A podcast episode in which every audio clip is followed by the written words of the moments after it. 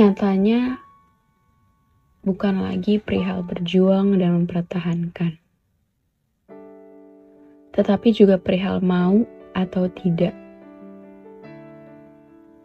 Sekeras apa pun kita mempertahankannya, jika dia ingin pergi, lantas kita bisa apa? Sekeras apa pun kita menahannya, jika dia ingin berlari, kita bisa apa? Malam itu, bulan Juni, aku memilih untuk berhenti. Aku memilih untuk melepasmu. Bukan berarti aku mau, tapi memang sudah seharusnya begitu. Kita sudah menjadi dua orang asing kembali. Kita sudah selesai.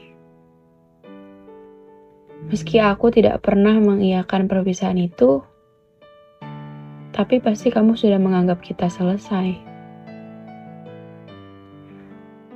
Meski terkadang aku masih mencari ruang untuk mencarimu, tetapi Sejak aku tahu bahwa kamu sudah memiliki tempat cerita yang baru, sosok baru yang hadir dalam hidup kamu, yang menemani kamu, aku benar-benar berhenti. Bukan lagi perihal melepas, tetapi perihal mengikhlaskan dan memaksa. Memaksa diri untuk benar-benar berhenti mencari ruang untuk memikirkan kamu. Memaksa diri untuk tahu bahwa nyatanya kamu sudah punya orang lain.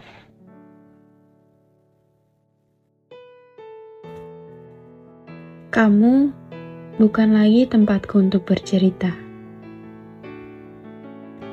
Kamu bilang kita hanya sekedar menjalani dunianya masing-masing aku dengan duniaku, dan kamu dengan duniamu. Kamu bilang, kamu tetap di sini menemaniku kapan pun aku butuh. Tapi sekarang, apa aku berhak untuk begitu? Apa aku berhak untuk menanyakan kabarmu? Apa aku berhak untuk menyapa dan berbagi cerita kembali denganmu? Nyatanya, kamu sudah milik orang lain.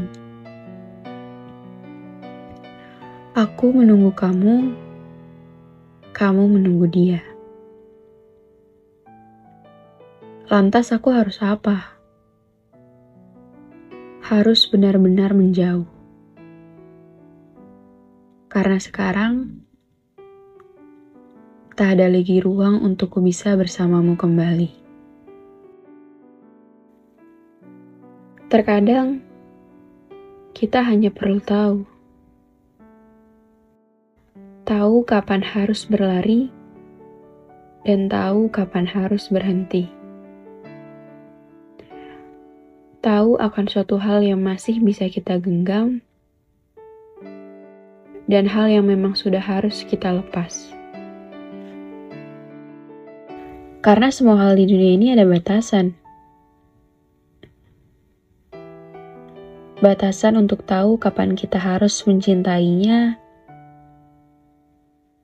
dan kapan kita harus berhenti untuk benar-benar mengikhlaskannya.